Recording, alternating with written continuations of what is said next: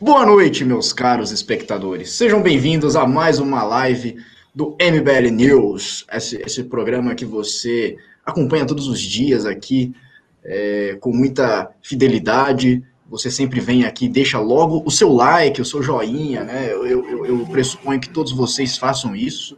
Mas espera aí, eu tô olhando aqui e não tá muito bem isso, não. Eu tô vendo que tem o dobro de pessoas assistindo Nossa, que em relação aos likes, hein, hein? Nossa. É, eu sou um ator nato, essa né? reação. Eu- eu- É que nem aquela, aquele meme da mulher lá. Nossa, eu nunca vi esse buraco aqui na rua. Não sei se você conhece esse meme, mas enfim. É, hoje, hoje é um dia muito especial, tá, o Pavinato e Ricardo? Porque a gente teve a última pesquisa da Datafolha antes do tempo de TV, né? Da, da, da campanha eleitoral pela televisão. E tiveram números ali bem, bem interessantes. Eu achei números bem, bem diferentes. E vocês, ao decorrer aí, vão entender por que desse título aqui. Por que, que ninguém quer o meu, meu parça russo mano. Não foi eu que fiz essa piada primeiro, eu só tô Nossa explicando ela. senhora, velho. vou- É, essa, essa foi minha reação também. Nossa senhora. Acabou o programa. Tchau, gente. Até amanhã. Acabou, acabou o programa. Achou que não ia ter piadinha sem graça? Achou errado, otário. Vamos lá, vamos, vamos começar aqui. A gente tem uma, uma pauta extensa. Em relação à pesquisa, eu acho que a gente vai se desdobrar bastante sobre ela, tá, o Ricardo e Pavinato? Porque Você tem gráfico? tem muitos tem dados. Gráfico? Tem gráfico? Ah, eu tenho, tenho gráfico na folha, eu não vou ficar pegando Você tem dado. Russo? Não. não tenho, não. Você tem, ô, ô, Pavinato? Ultimamente, olha. Nem em casa? Nem em casa tá, tá tendo mais? É, bom, eu, vou- eu vou com- com- dar esse prosseguimento aqui na pauta depois desse silêncio constrangedor aqui, vai. Líder russomano tem aumento de rejeição e disputa em, em São Paulo fica mais arriscada. Tá? Isso é uma pesquisa da Datafolha que teve parceria do Grupo Globo e trouxe dados interessantíssimos. Na última pesquisa da Datafolha, Ah, você tem horário... dado então, Russo? Você, tem, você Não, tem é, dado? os, os dados são da Folha de São Paulo, não Você falou meus. que não tem dado, tá aí, tá aí Eu não tenho dado. dado. O dado é da Folha. Ah, O dado Eu, é do hein? Labella. Nossa, é- é- eu sou muito bom nos trocadilhos. O... A última pesquisa antes do horário eleitoral gratuito, o candidato Celso Russomano manteve a liderança sobre Bruno Covas na disputa pela Prefeitura de São Paulo, mas sua rejeição está em alta e a corrida mais acirrada.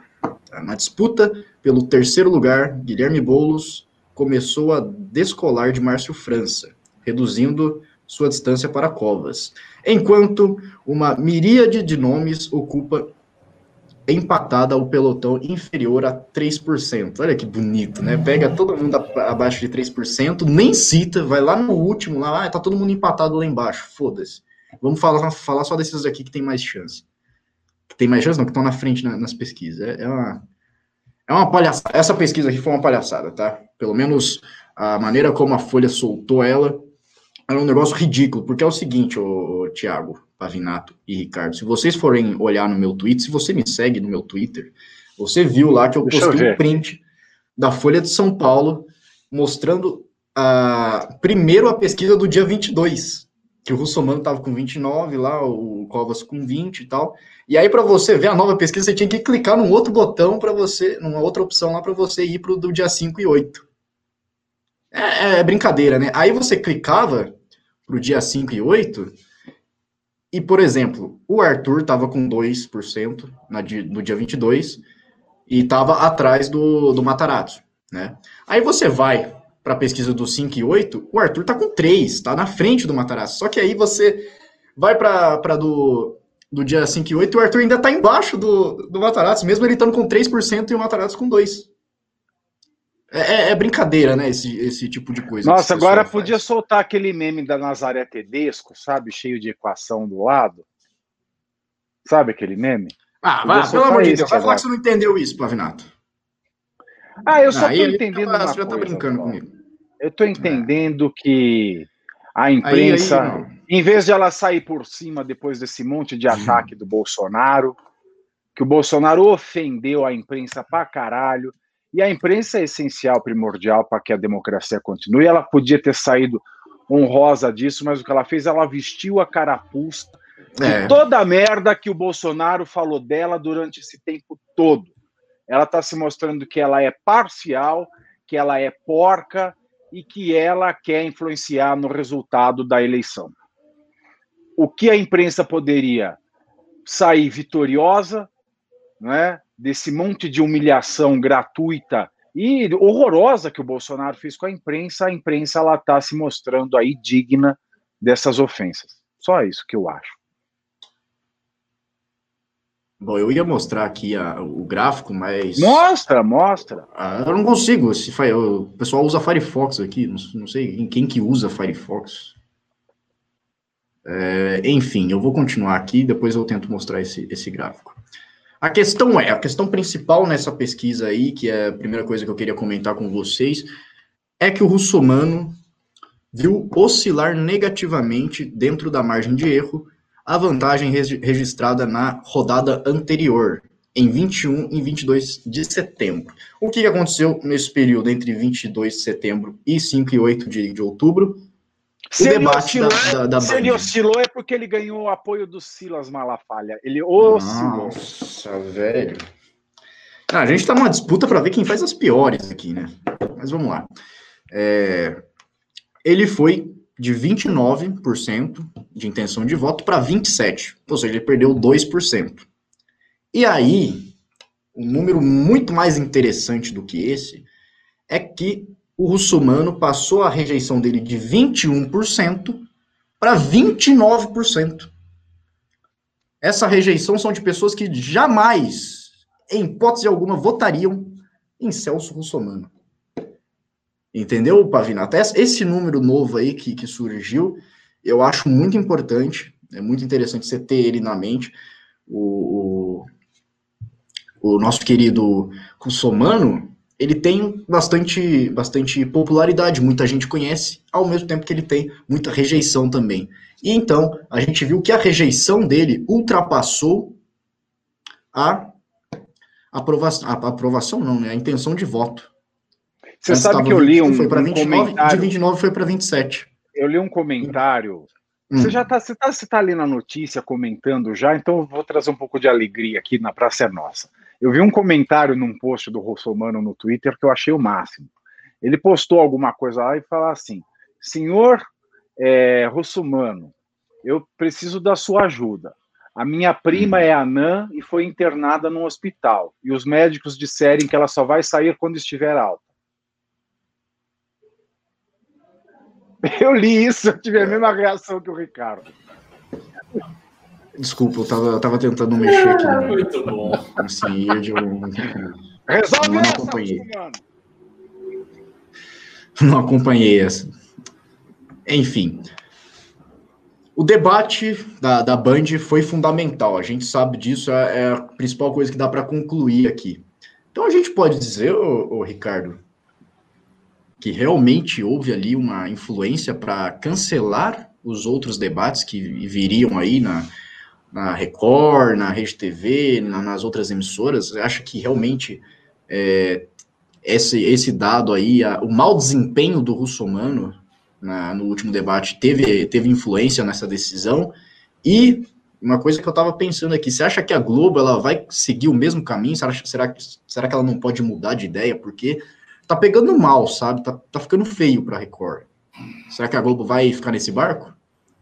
Vamos lá. É, eu acho que, em relação à Record, dá para a gente especular que houve influência do fato de que o Russomano sempre vai mal nos debates. A Record é uma TV da Igreja Universal, ela é do, do, do Ed Macedo, propriedade da Igreja Universal, e o Russomano é um candidato dos republicanos, que é o partido deles, que não é nem um partido cristão, como o PSC, que tem muitos cristãos, muitos pastores entre os seus quadros. O antigo PRB, atual republicano, é um partido da Igreja Universal. É da Igreja Universal. A Igreja Universal tem um controle sobre o partido e tem um controle sobre a Record.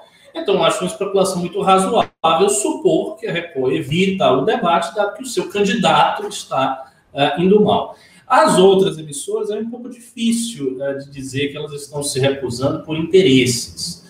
Eu não, não sei. Talvez o que aconteça é o seguinte: a Record é uma TV muito grande, ela é a segunda maior TV do Brasil, logo depois da Globo. Então, a recusa dela pode criar um certo peso, criar um certo precedente para outras instituições de mídia darem dois passos para trás e não querendo colocar o debate. Eu acho que isso pode ter acontecido, entende? Não sei se a Globo vai fazer o mesmo. Uh, há uma possibilidade intermediária, que é a manutenção do debate sem todos os candidatos a ideia de que o debate seja feito apenas com os quatro primeiros, os cinco primeiros candidatos, tire os demais, com a justificativa de que são muitos candidatos, isso tornaria o debate inviável. Mas eu acho que essa é uma justificativa muito tola, dado que já houve um debate com todos os candidatos. Ele aconteceu na Band. Então, assim, se a Band soube criar as regras, estabelecer o tempo, cronometrar e organizar o debate para ter um debate com todos os candidatos, então é óbvio que todas as emissoras podem fazer a mesma coisa, porque você tem um precedente, dizer, a fórmula está ali, basta você copiar a fórmula. Aí é uma questão de escolha. A, a, a, emissora vai escolher, mas não vai escolher porque é impossível fazer um debate com tantos candidatos. Não, é perfeitamente possível. O debate da Band demonstrou que isso é possível. Naturalmente, é, nos debates, os candidatos que estão na frente serão o foco maior, isso é normal. Assim, a gente já esperava que o Arthur não fosse o candidato que monopolizaria as atenções dos demais. Isso é óbvio.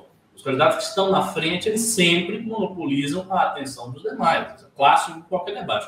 Então dá para fazer. Dá para fazer debate com todos os candidatos. Dá para colocar lá no mesmo modelo que a Band fez e esperar que os candidatos uh, escolham aqueles que são mais fortes e que eles querem perguntar. Então, eu acho que a mesma coisa poderia ser feita em todas as emissoras. E é uma pena, realmente, que não tenha, que a gente veja esse recuo, porque isso é muito ruim para a democracia, né? Assim, isso efetivamente é ruim para a democracia. Como eu falei no outro news, ah, um dos traços constitutivos da democracia liberal desde o seu princípio é a existência de uma esfera pública de discussões racionais, que envolve a temática da política. Isso faz parte da democracia desde, desde, o princípio, desde a formulação original, iluminista, antiga. Então você precisa ter essa esfera pública. E hoje, a esfera pública é uma esfera pública muito, muito estendida. Então, elas têm muitas dimensões. Por exemplo, a rede social faz parte da esfera pública, os jornais tradicionais, impressos, os jornais que vêm na internet, você lê através uh, de um site, de um portal, fazem parte da esfera pública.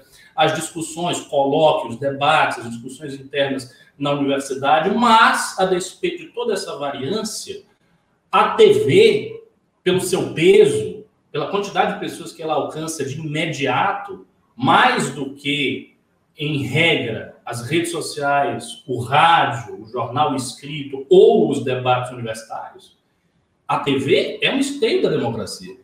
Então, assim, se a TV se recusa a passar o debate, a democracia está sendo atacada, ela está sendo ferida. Não é bom, é muito ruim. E assim, já é uma campanha excepcionalmente restrita. A gente está falando de uma campanha diferente das outras. Houve pandemia, houve epidemia, não pode aglomeração, a campanha de rua, vocês podem observar, já começou a campanha, mas não tem a mesma intensidade das campanhas de rua que tinham nos anos anteriores. Está tudo meio morno, está meio frio. Eu acho até que um dos candidatos que está mais fazendo campanha de rua é o Guilherme Boulos. Mas não tem, sabe? tá, tá outra, outra velocidade, outra intensidade nas campanhas.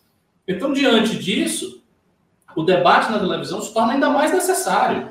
Ele se torna mais necessário porque é a rara ocasião em que o público terá para ver o seu candidato, para ouvir as propostas, para ver a habilidade retórica dele.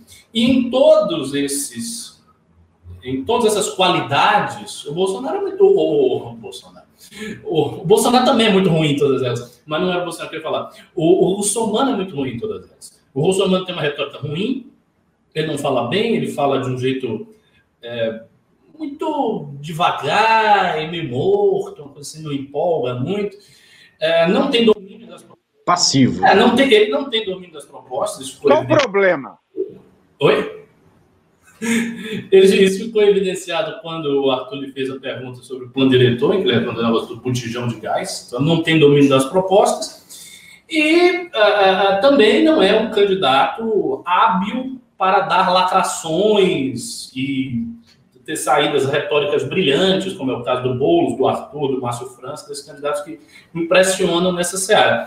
Então, nada disso ele faz bem. Portanto, para ele, que está na frente, estar no debate é uma merda. Ele não quer estar no debate. Se puder evitar estar no debate, melhor. Ele e o Bruno Covas. Por isso que eu disse no meu Twitter, eu acho que isso é um arranjo dos dois. Esse arranjo beneficia os dois. Beneficia o Bruno Covas e o Russomano. Ambos são beneficiados por esse arranjo. Porque fica todo mundo sem debate, campanha morna, vai o tempo passando, chega na hora da urna, volta ali nos dois e os dois decidem no segundo turno. E eu acho que isso seria terrível, porque assim, são dois candidatos desprovidos de carisma, que representam uma política velha, antiquada, mofada, que não diz nada para o cidadão, é um grande retrocesso em relação à transformação que nós fizemos na política. Botar dois candidatos xoxos, insossos, no segundo turno da maior capital da América Latina, de uma eleição municipal que aqui é nacionalizada pelo tamanho de São Paulo. Por exemplo, eu conheço amigos meus de Salvador que assistem, que procuram ver os debates em São Paulo, porque a eleição de São Paulo, de alguma maneira, é a eleição do Brasil também. Né? A gente está na cidade mais importante do Brasil, economicamente, financeiramente, etc. Então, a eleição aqui tem um peso muito grande. Você vai botar esses dois candidatos insossos para o segundo turno, não quero ver isso. Sinceramente, eu preferia ver um segundo turno com Boulos e o Arthur, ou com Márcio França e outro cara. Eu preferia ver, porque tem algo a ser dito, alguma coisa está acontecendo. Um segundo turno com Russomano e Covas vai ser decidido com o voto da máquina, com, sabe, essas questões. Não vai dizer nada, não vai ter nenhuma proposta diferente, não vai ter nenhuma tese a ser defendida, não vai ter nenhum ponto político a ser discutido. Isso não vai é, incrementar as discussões, não vai acontecer nada. Vai ser uma coisa insossa, sem graça, sem propósito e realmente para cumprir tabela e botar lá um gestor qualquer para uh, gerir a cidade de São Paulo. Olha, eu robo. É, ô, Pavinato, antes de eu passar, antes de eu ah. passar para você, eu só quero dizer o seguinte, tá?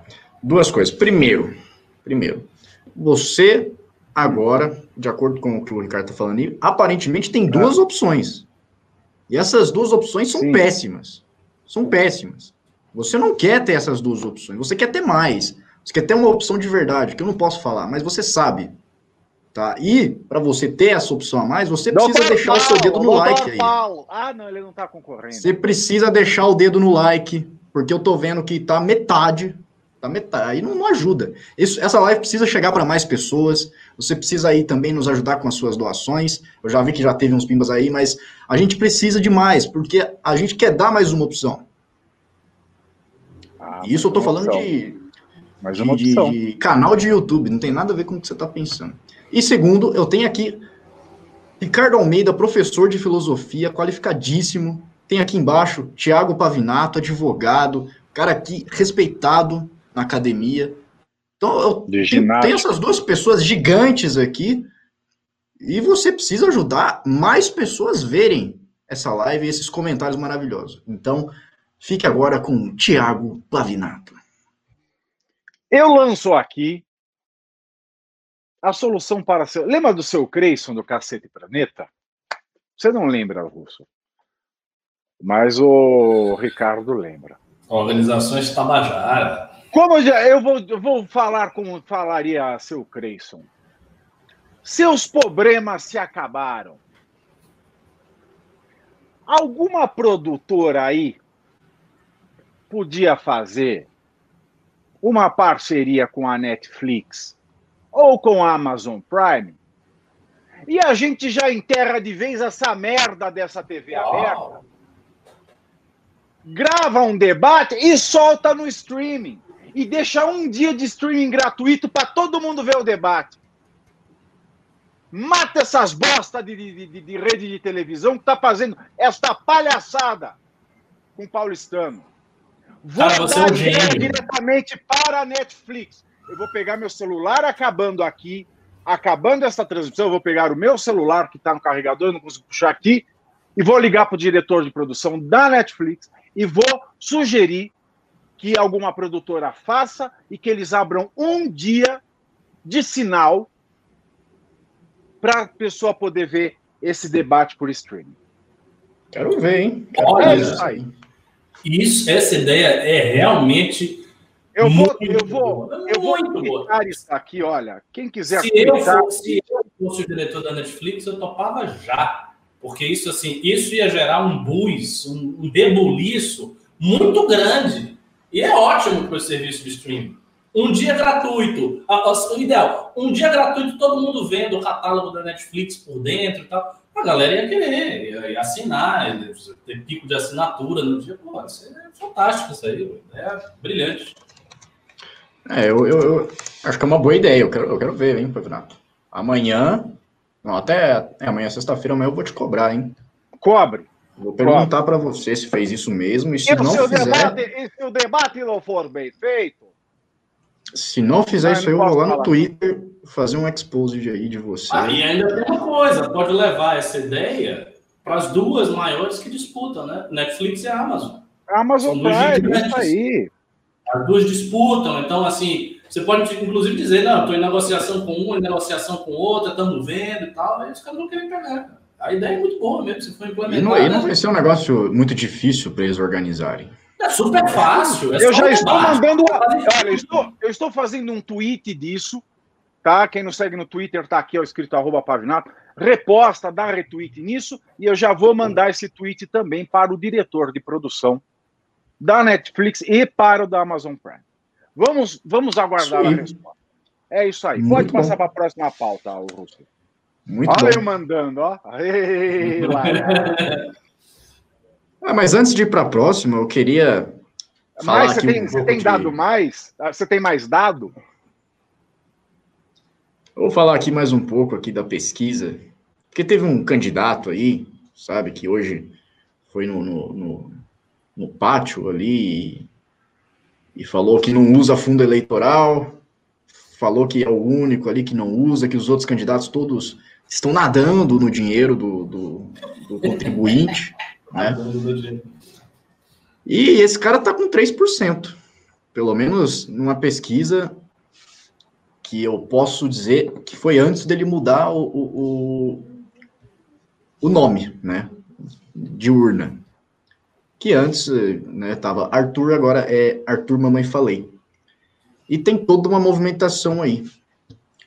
Qual que é, o, qual que é o, a expectativa que você tem, Ricardo Almeida, para uh, as próximas pesquisas, tendo em vista que nós teremos toda essa mudança aí no nome e também vai começar a campanha eleitoral gratuita na televisão?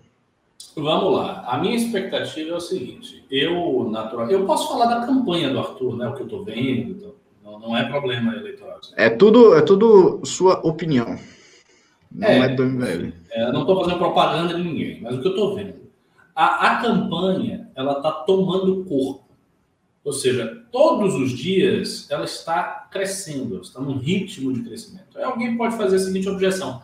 Ah, mas a campanha dos outros está no mesmo ritmo de crescimento. O problema é que não está.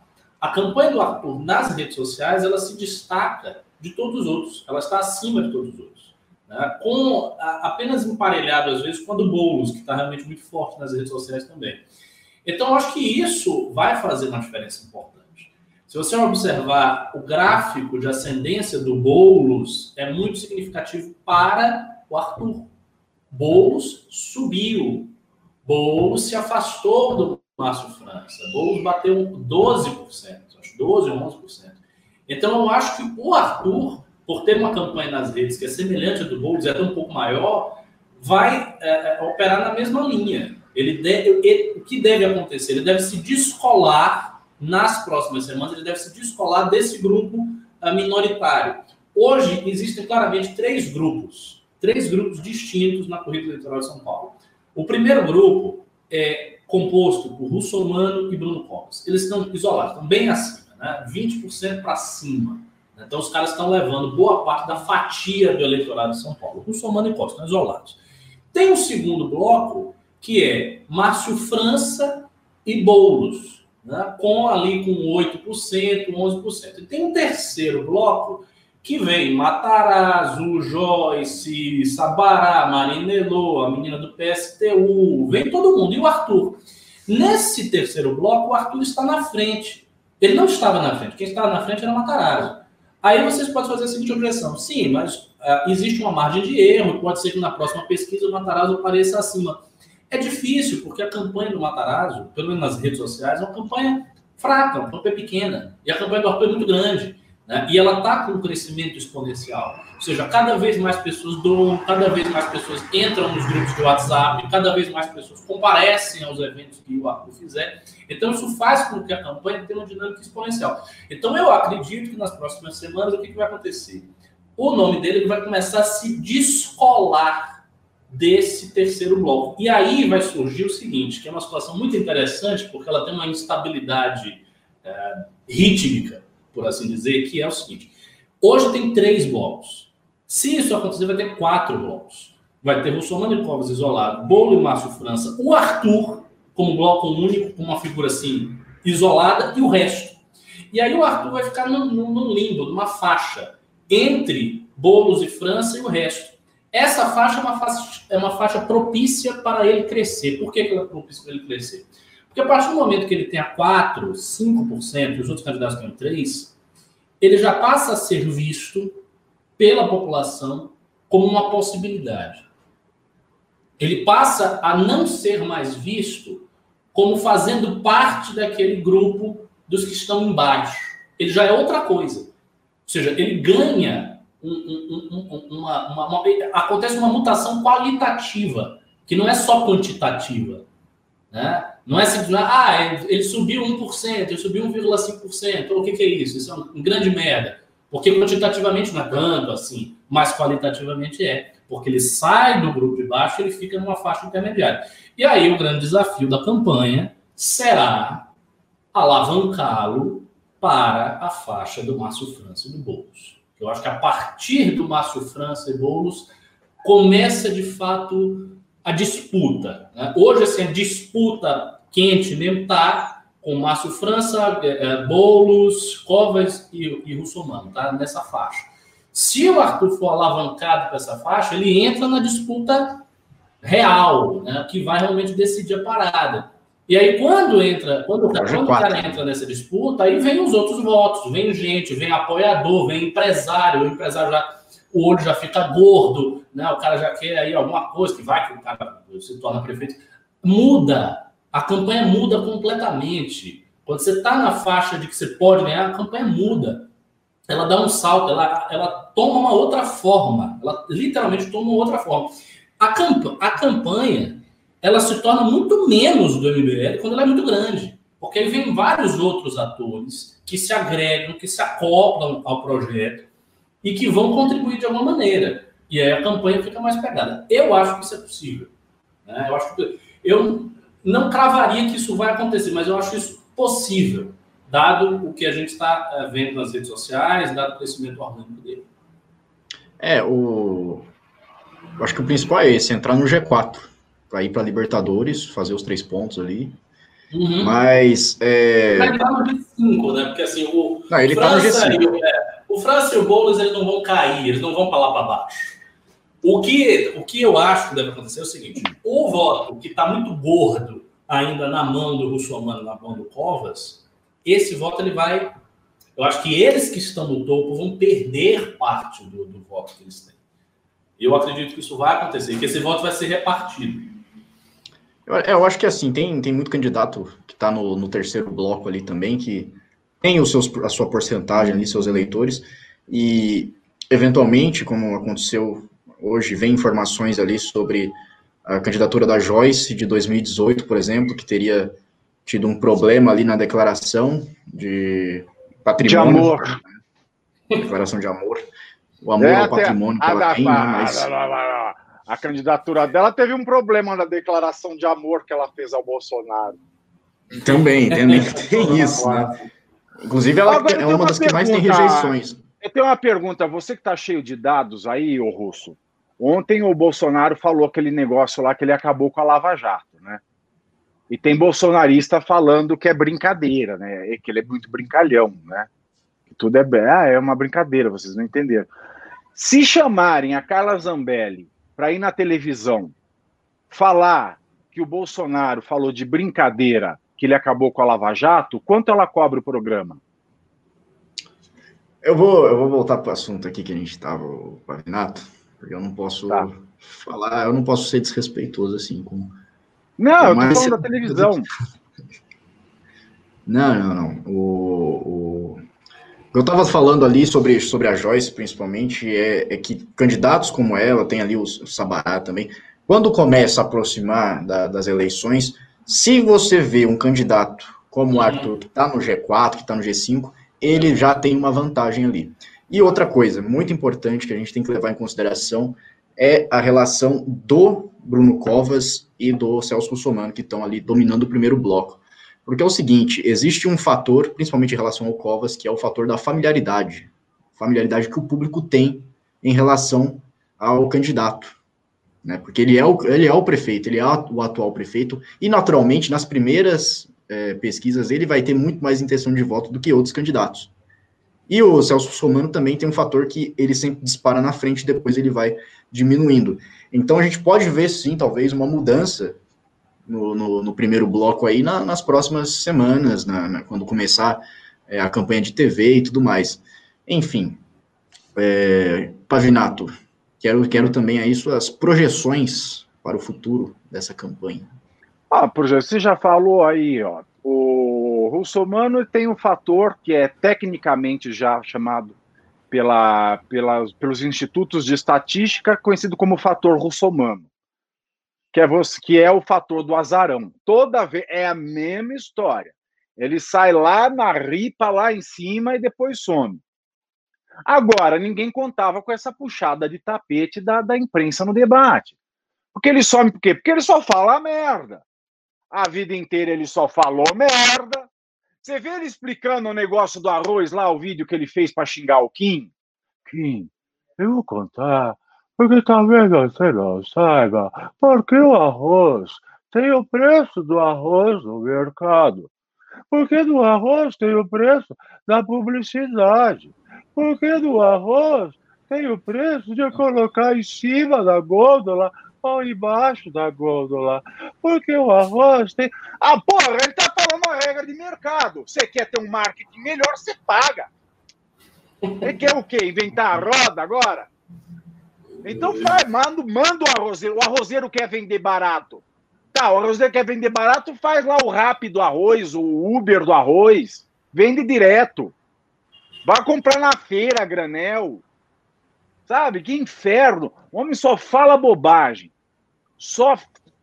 O cara, olha, o cara que se mete a falar de direito sem conhecer o direito, você já vê que merda, bo... merda cheirosa não sai desta cloaca. Então é aquela coisa. A gente não contava com esse susto. Por quê?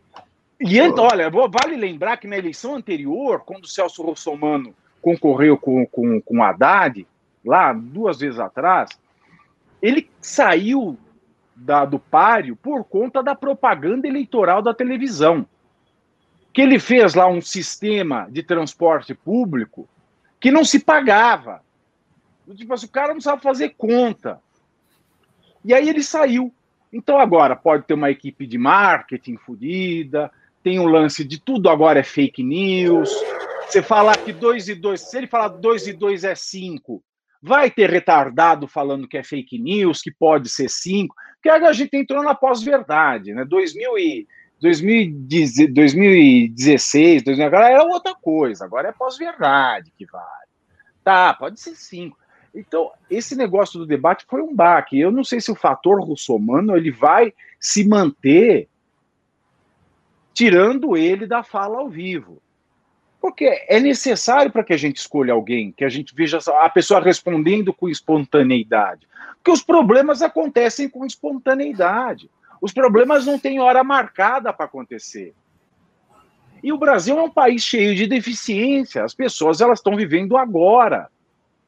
Então, essa repetição do Celso Russomano, em primeiro lugar, somado a esse fator novo, muito estranho, muito estranho, dele. Qual foi a grande frase do debate dele na Band?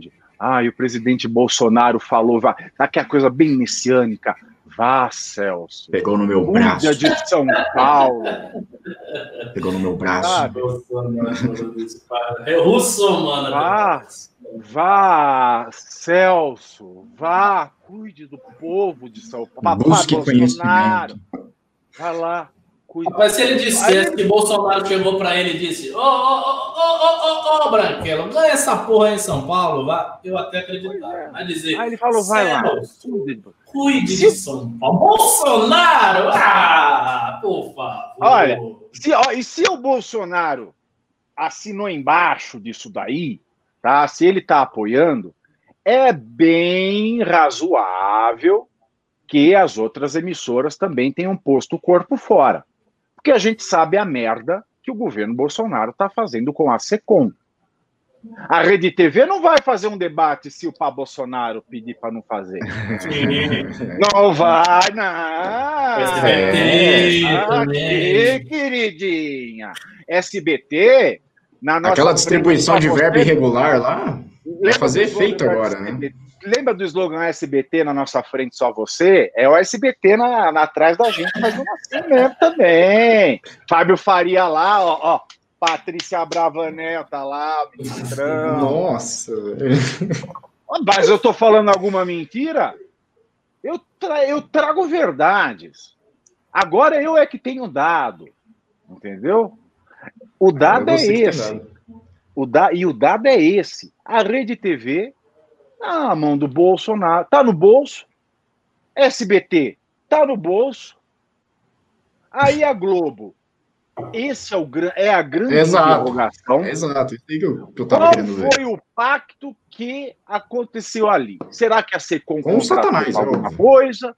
Será que houve ameaça da concessão? Ninguém sabe. Esse é o grande mistério. Por que a Globo passou a ser neutra ao bolsonarismo, assim, de uma hora para outra? Ninguém sabe. CNN. Sua...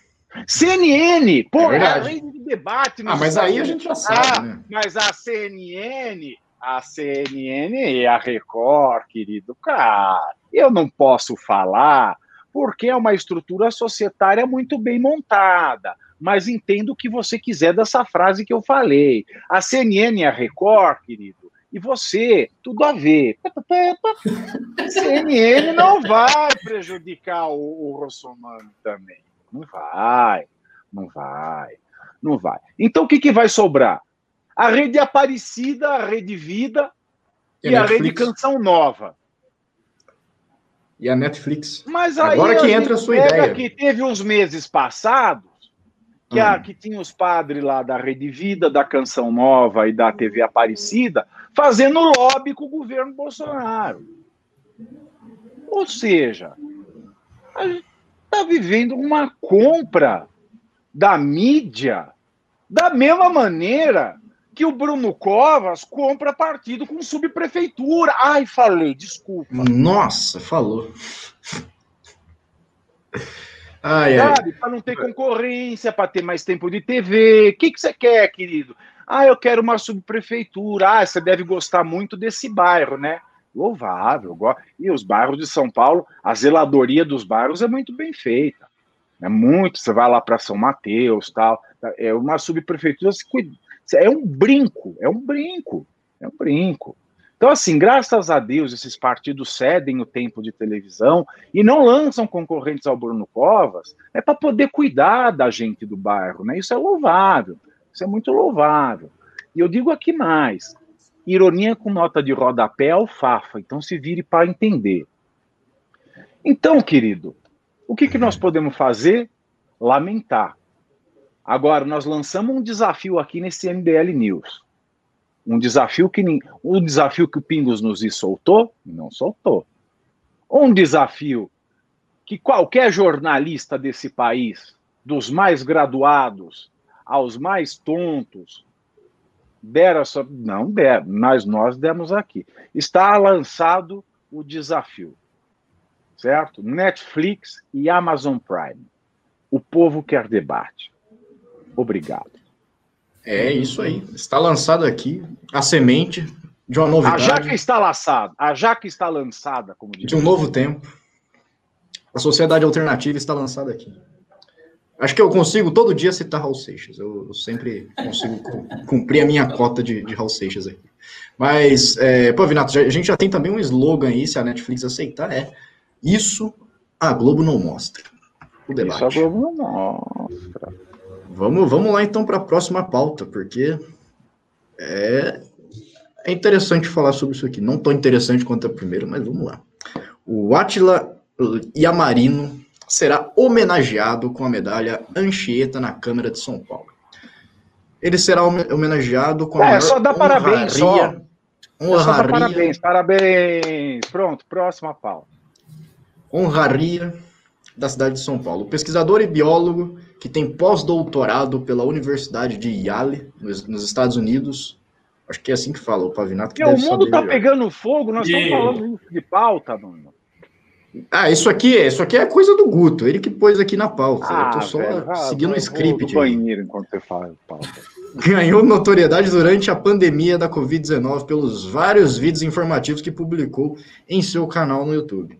A iniciativa partiu do vereador Caio Miranda Carneiro, do DEM.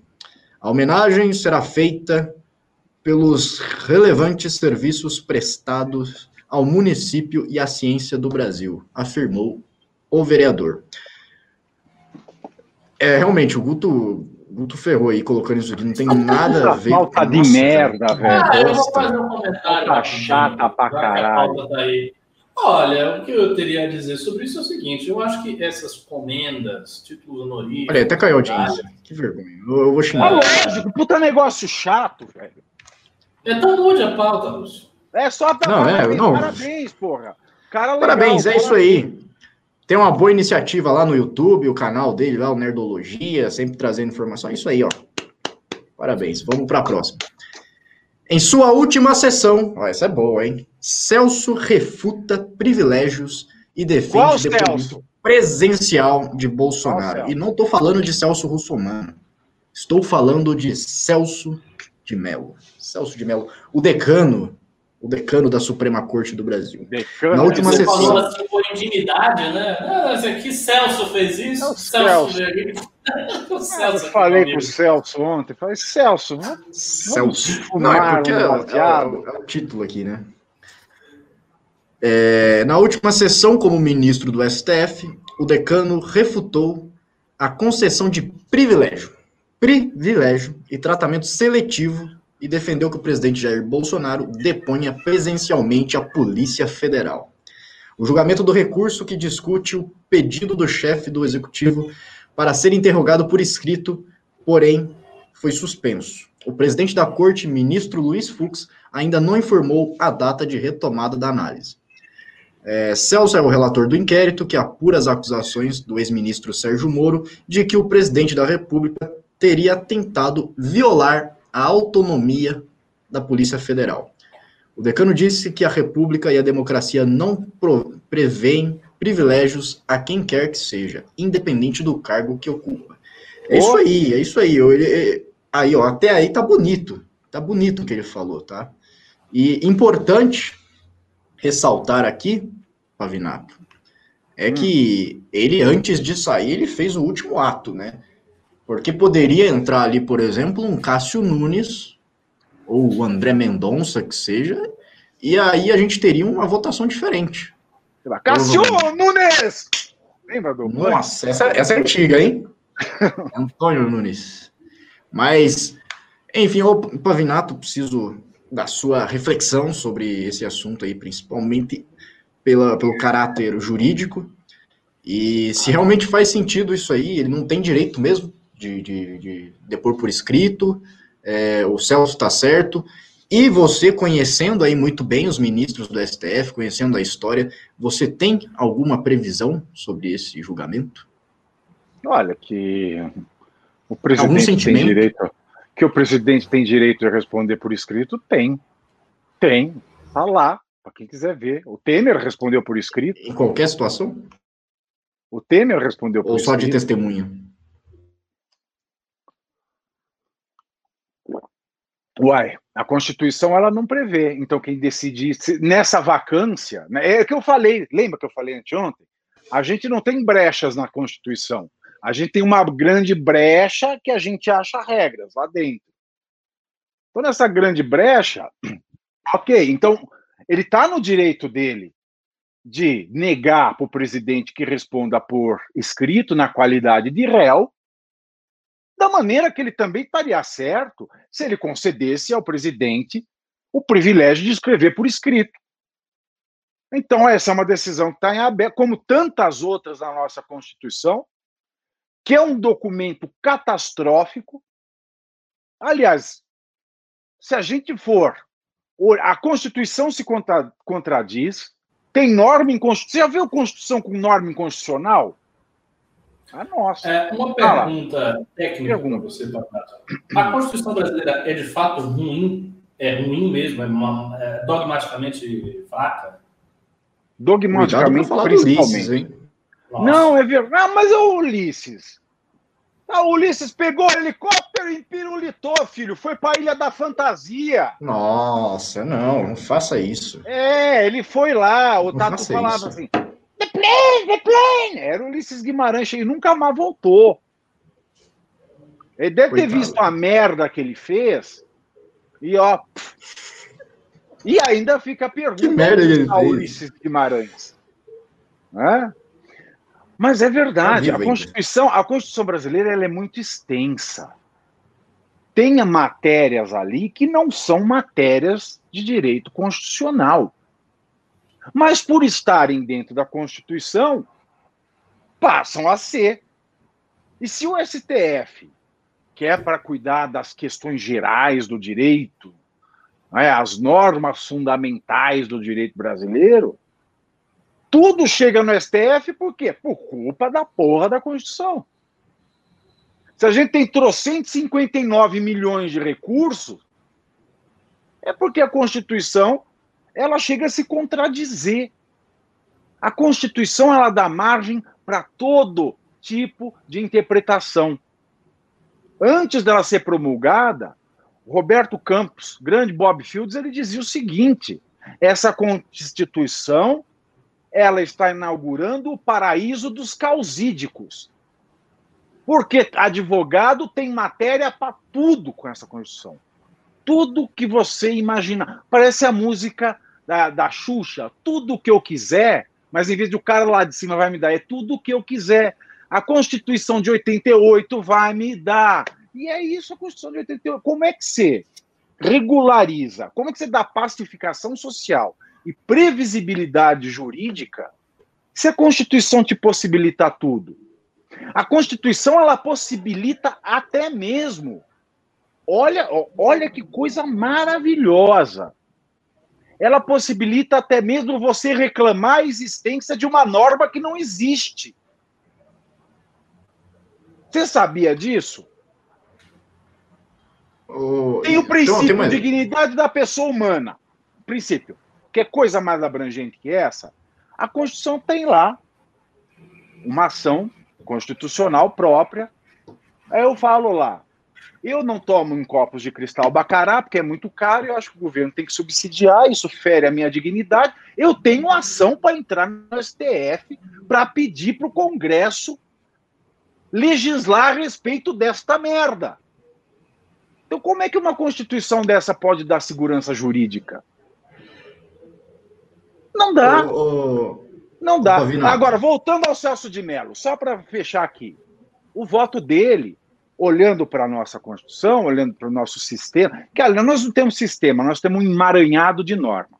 Os sistemas se conversam, né? Uma norma conversa com a outra, existe o mínimo conflito possível. Não é que é um emaranhado. Parece que você sai para a rua, olha para o poste, aqui em São Paulo, é a Constituição. é aquilo ali. É aquele emaranhado de fio elétrico é. ainda, que dá choque. Então o Celso de Mello ele tomou uma decisão acertada. É uma decisão que ele podia ter tomado. Agora, quando ele falar que num Estado democrático de direito não pode existir privilégio, de fato, isso é um ideal. Mas como é que você vai falar que não tem privilégio? Um país que juiz corrupto, que juiz que vende sentença, ele não perde o cargo, mas ele é aposentado compulsoriamente. Como é que você vai falar que não tem privilégio?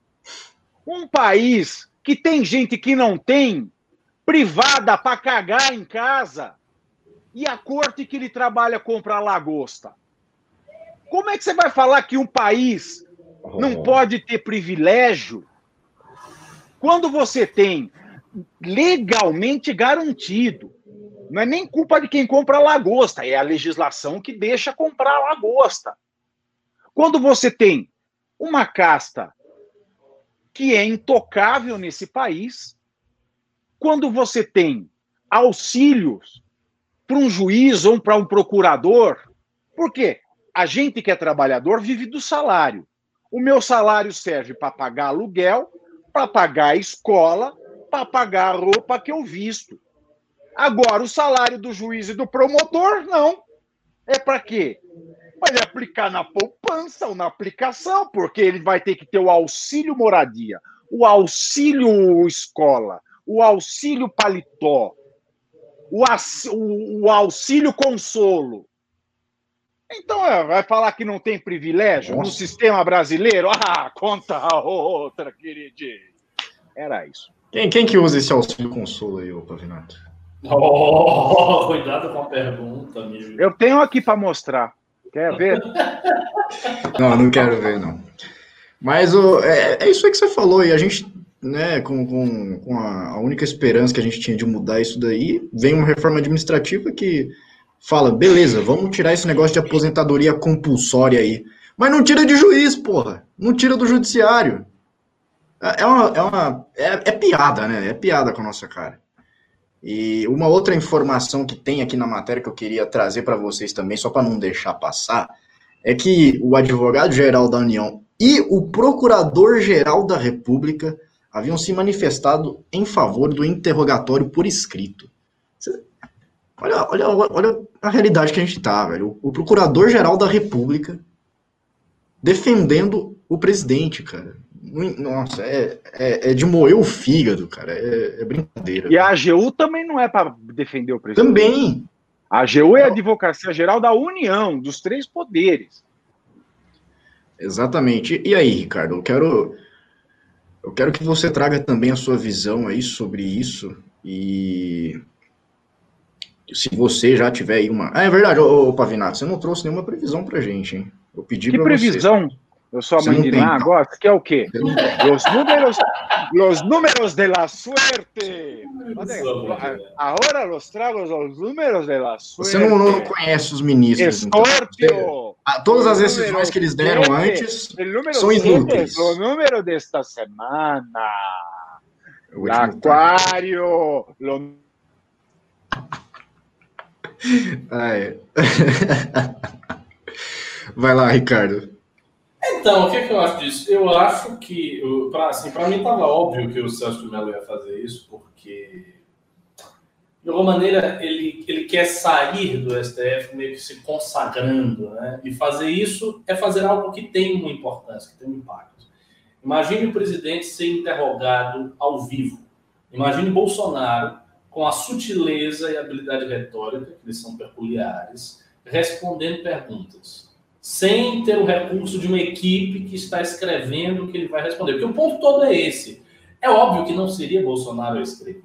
Ele não, não iria escrever nada. Ele iria dar para uma equipe multidisciplinar, com advogado dele, com gente, enfim, mais Com Felipe G. Martins lá. É, com todo mundo, com o cara da política, um advogado e tal. E essa, essas pessoas escreveriam, essas pessoas responderiam. Os copywriters dele. Uma né? vez, lógico, uma vez que, que, que, Bolsonaro vai falar diretamente, tenha certeza, vai sair umas 20 pérolas nesse, nesse interrogatório e é capaz dele se complicar nisso aí.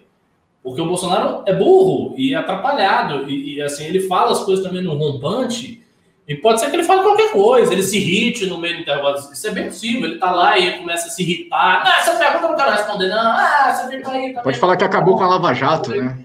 Exato. Então eu acho que esse depoimento vai ser um negócio que vai chamar muita atenção.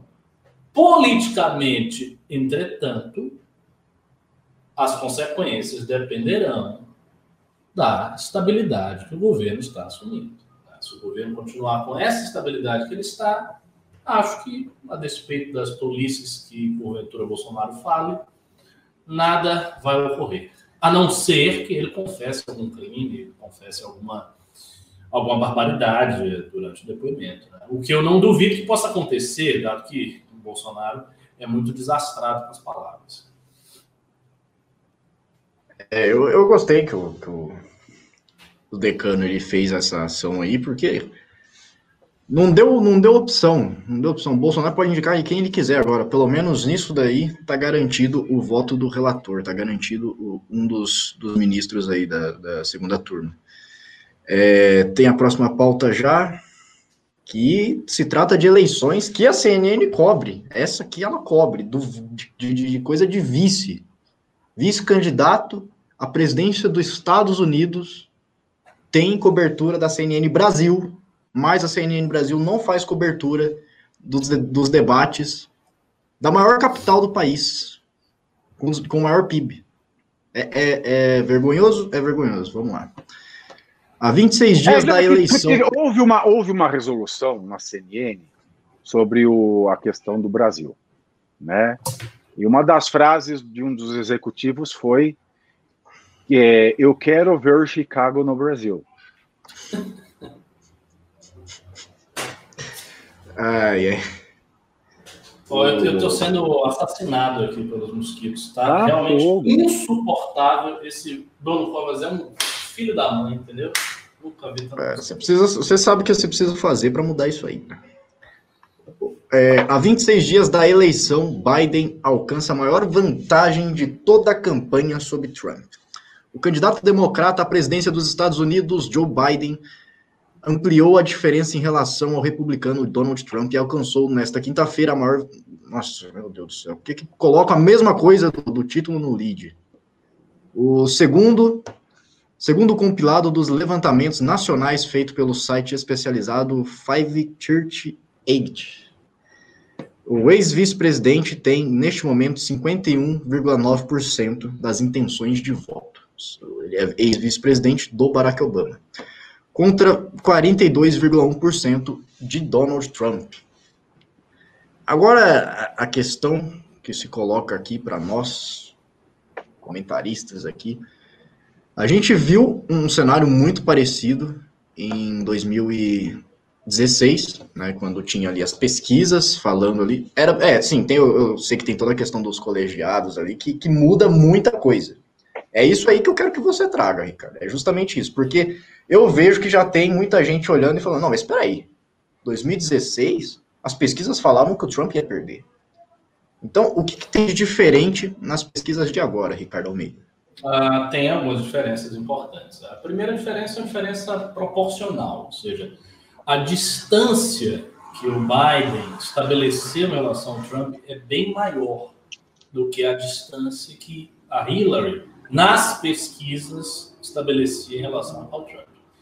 Ah, o sistema eleitoral uh, dos Estados Unidos é um sistema eleitoral muito peculiar, porque lá o voto é indireto e a votação ela é muito federalizada. No Brasil, como é que funciona o sistema eleitoral? Uma pessoa, um voto, ponto final. Ou seja, a maioria absoluta. Né? Teve mais voto, ganhou, levou. É assim, é simples. No caso dos Estados Unidos, não. No caso dos Estados Unidos, você ganha no Estado. E os estados têm uma quantidade de delegados. Então, imagina, os Estados Unidos têm 50 e tantos estados. Aí você ganhou na Califórnia. Hum, você teve mais votos lá na Califórnia. Então, você ganha não o, o, o X de votos, você ganha o estado. Ou seja, todos os delegados da Califórnia têm que votar em você. Então você ganhou os delegados da Califórnia, mesmo que você tenha ganho por uma margem muito próxima, ou seja, você tenha Tá, está com 51,3 e outro está com 49, uh, 48,7 ali. Muito próximo, mas você leva todos os delegados, você arrebanha o estado inteiro. Então, a estratégia eleitoral é, nos Estados Unidos ela é diferente. em 2016, o Trump adotou uma estratégia muito feliz, que foi o seguinte: ele concentrou todas as forças dele nos chamados swing states, né, nos estados em que o voto não é definido. Existem os, os red states, que são os, uh, os estados republicanos, né, que são em que uh, uh, o Partido Republicano é muito forte, e existem os blue states, em que o Partido Democrata é muito forte. Esses estados eles são mais ou menos definidos. É, é difícil mudar. Né? Temos estados que a coisa é quase uh, sempre. Nossa, é quase que, que óbvia o, o, resultado, quase óbvio o resultado eleitoral. Mas os swing states, os estados que ficam oscilando, não. Então, eventualmente, um democrata pode ganhar neles, eventualmente um republicano. O que fez Trump? Trump teve uma campanha mais simples, mais barata que do Hillary, concentrou toda a força dele nesses estados e virou muito desses estados. Por isso que ele conseguiu vencer, embora na quantidade de votos, salvo engano, ele teve menos votos que ele, em termos absolutos. Só que essa eleição aí, o que, é que eu estou uh, sentindo? Sentindo dela, qual é a minha impressão? Eu acho que a distância é muito grande. Acho que Trump não tem mais a estamina, a, a, intensidade que ele teve uh, na eleição de 2016. Eu não vi o debate que ele fez com o Biden, mas me parece que o resultado para ele do debate não foi dos melhores. Foi um debate muito acirrado, que foi quase uma briga, uh, segundo disseram. E, enfim, eu, eu, eu, eu, acho que hoje a situação do Trump está muito mais difícil do que era em 2016. Então, a tendência, a tendência é que ele perca as eleições dos Estados Unidos. Eu acho que isso abre um precedente para uma série de consequências políticas e geopolíticas da maior importância. Primeira consequência é Trump se afastou do Steve Bannon. Uh, Trump se afastou do Steve Bannon, tirou o Steve Ia Bannon falar disso. do seu cargo. E o Steve Bannon foi uma peça fundamental na vitória de Trump em 2016. Então, a leitura que a alt-right... Sabe por que, que, o, sabe por que, que o Trump se afastou do, do Bannon? É. Sabe por quê? Porque não estava bem, não. Você é besta. Uma piada aqui a la russo.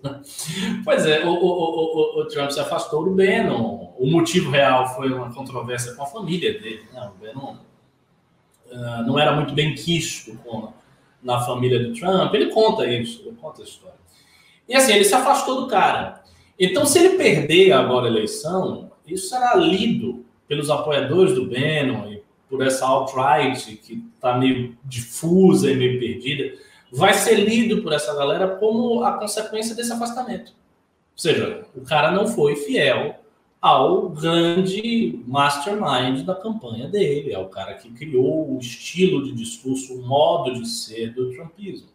E isso é um grande potencial para se reproduzir aqui no Brasil. Por quê? Bolsonaro tem analogias muito claras com Trump. A eleição de Bolsonaro apresenta analogias com a eleição norte-americana. Bolsonaro é um candidato populista, é um presidente populista, que usa muitas redes sociais, que foi apoiado por uma militância bastante agressiva, bastante histérica, do mesmo modo que Trump foi. Ah, a militância do Trumpismo é uma militância que foi para cima dos conservadores norte-americanos que não apoiaram Trump, que não apoiavam Trump. Por exemplo, o Bill Crystal passou poucas e boas com essa galera, o Jonah Goldberg passou poucas e boas com essa galera, que não apoiavam Trump. E é, aqui é muito parecido. Então, os nossos formadores de opinião da direita brasileira também foram achacados por essa militância, e isso tudo uh, gerou uma série de ressentimentos uh, que dividem o campo da direita brasileira, assim como dividem o campo da direita norte-americana. Então, há, há, muitas semelhanças com isso aí. E para que vocês vejam isso, basta que vocês acompanhem o, o Bill Crystal uh, no Twitter, né? eu faço a recomendação, se alguém quer conhecer o, o, o pensamento conservador norte-americano, acompanhe o seguinte uh, intelectual. Bill Crystal, B-I-L-L, Crystal com K, né? o filho do Ivan Crystal e da Gertrude Himmelfarb. Tem até livro aqui traduzido nas realizações. Pois bem, então apresenta muitas analogias. E aqui no Brasil está acontecendo, neste momento, um afastamento do Bolsonaro e do Olavo.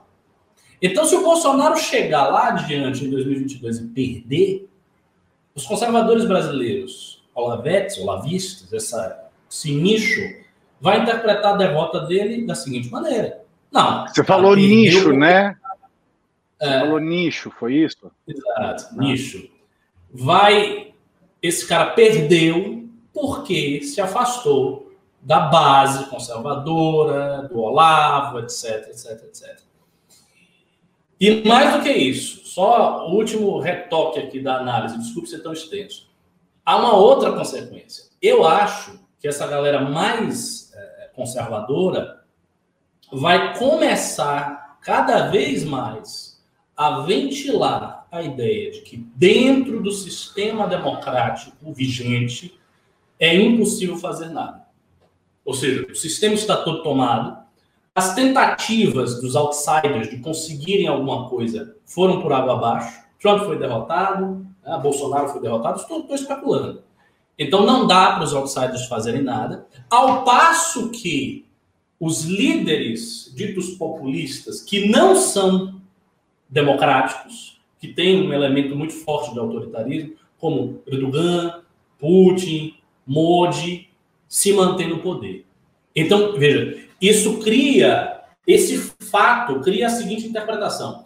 Se os outsiders, que têm traços comuns com Erdogan, Modi, Putin, não conseguem fazer um projeto com continuidade dentro do sistema democrático, porque eles são derrubados pela mídia, etc, etc, etc, então não há como fazer nada dentro da democracia. Então o que nós temos que fazer? A gente tem que radicalizar mais ainda, temos que partir mesmo para uma outra concepção de sociedade, atacar a democracia liberal na base, e aí a coisa assume uma, uma, aceleração. Isso é possível de acontecer pelos próximos anos. Então nós temos que estar bem atentos, porque é uma consequência possível de uma derrota possível de Trump nas eleições de agora e de uma derrota possível de Bolsonaro nas eleições de 2020. É isso aí, eu, eu, eu, ia falar isso aí que você falou do Bannon, porque é, é, realmente muito importante. O Bannon ele realmente foi fundamental, junto com a Cambridge Analytica. O trabalho que eles fizeram é extremamente revolucionário. O Bannon, né, eu não quero, não quero puxar a sardinha do Bannon aqui, mas ele é, um, é, é de certa forma um gênio, um gênio maligno, mas é um gênio. E ele soube exatamente o que precisava fazer ali para avaliar. Eu acho que ele não é um gênio maligno. Eu acho que ele é um. Não esse, esse tipo Não, ele é um gênio. Ele, para mim, ele é um gênio. Para mim, ele é um gênio, tá? E ele, ele soube ali como o que, que ele precisava fazer para ler o público que ele tinha, alcançar novos públicos e levar o, o Trump com uma linguagem que ele sabia que seria é, recebida por esse público. Então, é, era um negócio de estratégia ali envolvendo é, teste de Facebook, testes online, que pegavam informações sobre pessoas ali, de, é, não só da pessoa, mas de toda a bolha que ela tinha. Mim, a Analítica era, é, é uma iniciativa que tinha uh, o seu vínculo ali com o Bannon e que trabalhou fortemente na campanha do, do Donald Trump em 2018. Então, esse é um fator a menos que o Trump tem nessas eleições e toda a questão é, da, da, própria diferença das eleições que tem nos Estados Unidos que você trouxe.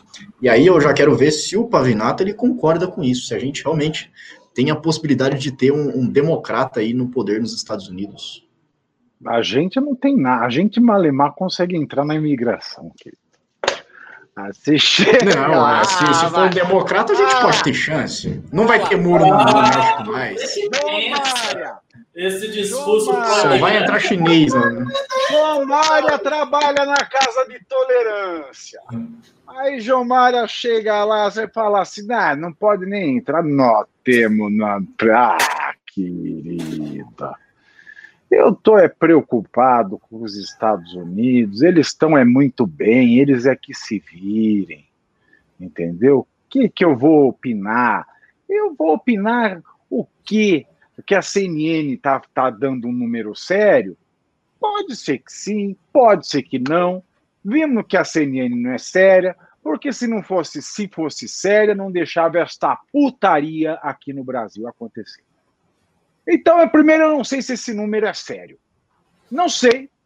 Não sei. Porque é uma emissora que se dá ao desfrute de entrar num país só porque é um país de terceiro mundo e cagar na cabeça do brasileiro, entendeu? Oferecer um grande debate com dois anões debatendo. Anões eu falo de estatura moral e intelectual. O que, que eu vou esperar dessa rede de televisão? Que ela seja séria?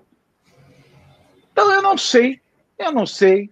Eu não sei qual é o método que ela fez para a checagem disso. Pode ser mesmo que o Trump perca por conta desse cerceamento do uso das ferramentas das redes sociais, do Big Data que elas fornecem, sabe? Da semiótica avançadíssima que o Vale do Silício conseguiu fazer para interferir na vida das pessoas.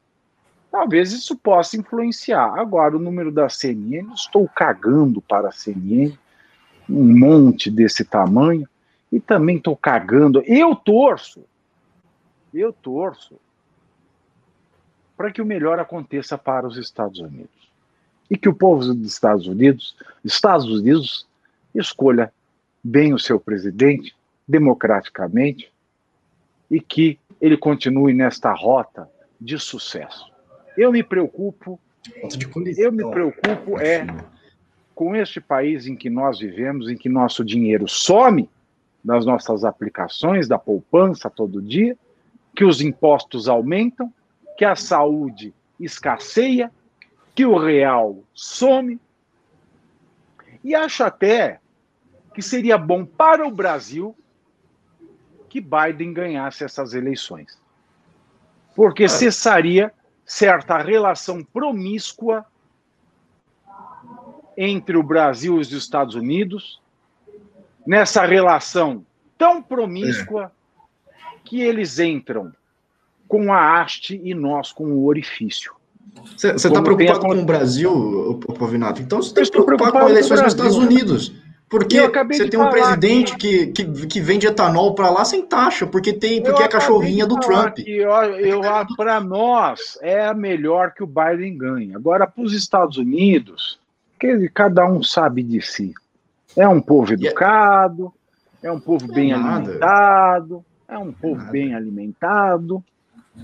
Os caras estão quebrando tudo lá, não tem nada de, de educado. É isso aí. Tem pimba hoje? Eu tenho live às Tem pimba, tem pimba. Vamos lá. Mas a, a questão também, só para deixar claro aqui, que é o, o, a pesquisa é um levantamento e um compilado de pesquisas. Não é da, só da CNN. Enfim, vou, vou passar para Compilado de pesquisa que é o melhor, né? É aquela é o blend, né? Que você vai comprar as coisas nos Estados Unidos. É o é, blend. Como é que, que tem na prova? Tem várias pesquisas, eles fazem uma média ponderada. É, é, um blend. Cara, o que, que tem de tanta coisa aqui? Será que tem, tem bosta de galinha aqui? Ah, não, é um blend. É um blend. A pesquisa da CNN é um blend. Ô, ô, ô Pavinato, tem um cara te chamando aqui. É o Quem pai tá do seu neném. É o pai do Ô, seu neném. pai do seu neném. Não, do seu eu neném. Eu não posso. Não, eu não posso, eu tenho útero seco. O pai do seu neném mandou 10 reais e falou: Boa noite. Tem uma galera ofendidinha com o crescimento de certos candidatos na, nas pesquisas. Vão rasgar o. Dois asteriscos com a unha quando ele ultrapassar o quarto lugar. É, é isso aí, é, é, o que a gente rasgar, tá, tá esperando aí. Rasgar os dois pontinhos com a unha, você lasca Nossa, ela assim, ó. Aí você passa. Ah, eu não quero ter essa imagem na minha mente, não. Vamos lá. Tiago Cardoso mandou 20 reais e falou pimbinha para comprar uma caixa de omeprazol. Quem tá precisando de omeprazol aí? É você, Pavinato? Não, eu tô precisando. Eu tô precisando tomar Navalgina. Olha, o, Guilherme, o Gabriel Ferreira mandou 10 reais e aí depois ele excluiu o que ele tinha, o que ele tinha escrito ali. Então, Sensacional, obrigado. Adoro, mas adoro obrigado pelo Pimba. Muito obrigado pelo Pimba. Agora, o, o grande da noite, né, o Pimbaralho aqui, Gabriel Filete mandou 100 reais. Muito obrigado, eh, Gabriel. Ele falou: em toda a minha vida, nunca vi as emissoras recusarem fazer debates. Justo nas, na eleição do Arthur. Coincidência? Creio que não. Arthur deu um show na Alesp, vencendo o Dória, e se ele tivesse a oportunidade de debater de verdade, iria destacar-se mais que qualquer propaganda. Eu também acho, eu não gosto desse Arthur, eu acho ele um cara despreparado, um cara meio briguento ali, mas todo mundo que eu vejo na rua, assim, um Uber, um, um cara que, que tá fazendo entrega, não sei o quê, esse, esse cara aí tá falando, ah, aquele cara do debate lá, ele foi muito bem, ele se destacou muito. Então, realmente, você, você tem muita razão no seu comentário, Gabriel Filete. O Gabriel Ferreira, agora sim ele mandou 10 reais e, aí, e aí ele mandou o comentário. Comentem ah. sobre as declarações que Bolsonaro deu a respeito da Lava Jato ontem. Ah, eu quero ver você, Pavinato, comentando isso aí. Hum. Você acha que, Olha, que ele conseguiu enterrar até a Lava eu, Jato? Até eu que, que, até eu que não sou fã da Lava Jato, filho, fiquei horrorizado com o que ele falou. Porque é assim, ele fez um casamento, um enlace eleitoral. Liberais, lavajatistas e cretinos de toda sorte. Aí, logo no começo, ele se divorciou dos liberais. Dali a pouco, ele se, divor... ele se separa dos lavajatistas, mas não assina divórcio. Ontem, essa frase foi para assinar divórcio. E quem ficou, quem ficou é aquele corno manso que vê a cena da traição diante de seus olhos e diz: Não, ele ainda me ama, ele ainda me ama, ele ainda me ama. O, tipo Carlos Zambelli. E detalhe, detalhe, tá se separando dos conservadores agora, do pessoal do Olavo. Que conservadores? Eram liberais, eram liberais lavajatistas e olavetes. Né? É porque, é porque o Messias. O Messias veio para abraçar todos e ser abraçado. E os conservadores não estão aceitando isso. Não. Não estão aceitando. O Arlene Sampaio mandou 10 reais e falou: Sei que vocês estão focados em São Paulo. Mas alguém precisa acudir o estado do Rio de Janeiro. Milicianos ah, impedem circulação. é, é complicado. Ah, filha. Aí a deixa, gente deixa eu terminar aqui. de. Ah, termina aí, termina aí. Milicianos impedem circulação, praticam extorsões e, pasmem, fecham registro de água em comunidades. É, não tem muito para onde correr no Rio de Janeiro, né? Porque tem miliciano, aí depois tem tráfico de drogas, aí a justiça deixa foragido fazer depoimento e sair andando pela porta da frente. É um negócio que é, e aí, político. Só tem uma Crivella, solução por Janeiro. Crivella, Eduardo Paes e a Cristiane Brasil, todos que tiveram ações do MP em cima deles no, no, nas últimas semanas. É, é minha é amiga Arlete, uma... minha amiga Arlete, não, não, tem MBL política que resolva. Vocês têm que rezar para Arlene. Tem que rezar para o Bush ser presidente dos Estados Unidos de novo e invadir o Rio de Janeiro. Olha só, tem o que uma barata pô no Ricardo. Nossa Senhora. Puta que quero que é um carro. Nossa Senhora!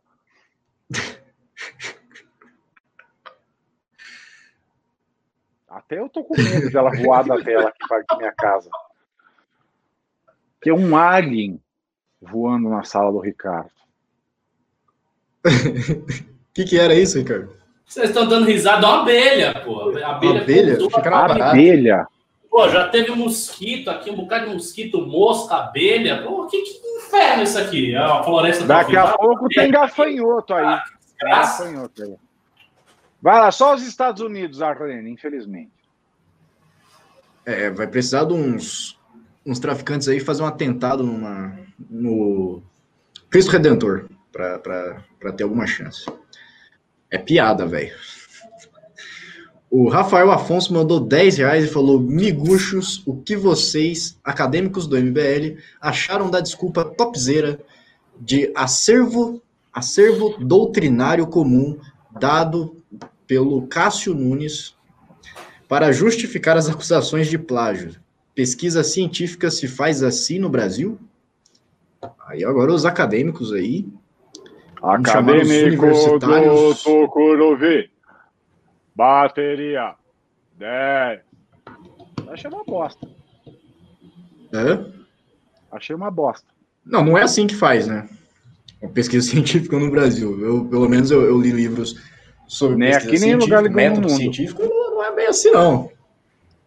Nem aqui nem em lugar nenhum. Eu acho que Óbvio que eu não, não, não vi o comparativo ali, mas sim. Puta, sim ó? Agora entrou uma capivara ali, velho. Nossa senhora. Oi. E aí, o que tá acontecendo aí? Matei. Eu só tô dizendo, ah, não bate a abelha. Se eu vou deixar a abelha me, me picar aqui, rapaz. Tá maluco? É, picadura. não quer levar uma picada, né, o Ricardo? Lá vem o Pavinato. Lá vem o Pavinato. não pode falar nada. O Pavinato tá aí. O Eu Rafael Afonso... por trás. É, isso é verdade. O Rafael Afonso mandou mais cinco reais e falou: o Reinaldo Azevedo tá defendendo o Cássio Lagostão. Inclusive, achou bem razoável a desculpa de acervo comum. Tudo porque o Cássio é parça do Gilmarzão. Hum. E aí, Pavinato? E é o que? Ele e fez aí? um comentário, não uma e pergunta. Aí? Eu quero que você comente o comentário dele. A Por cinco réplica. reais, querido, nem a chupetinha. Não, mas ele já tinha mandado mais 10, então dá 15. Nossa. Ai, ai. Eu não vou nem continuar depois dessa. Eu vou pro próximo pimba. Vamos lá. O Alan Bouri mandou 5 reais e falou: Pimbinha pela ótima ideia do Pavinato. Sensacional. Levanta a hashtag no é Twitter. Isso aí, ó. Isso aí, 5 contas. É isso aí, daqui 24 horas eu vou cobrar o Pavinato sobre essa ideia aí. Rita Bertin mandou 20 reais pela ideia brilhante do Pavinato. É isso aí, começa a dar Obrigado. mais ideias aí, o Pavinato, tá dando dinheiro. O, mais uma vez, o pai do seu neném mandou 10 reais e falou: Ei, Pavinato, que papo é esse de programa? Você tá de zoachon ou sabe de algo que não é de conhecimento público? Se não. for algo que você sabe, diga o seu preço em pimba oh. para revelar. Oh, E aí?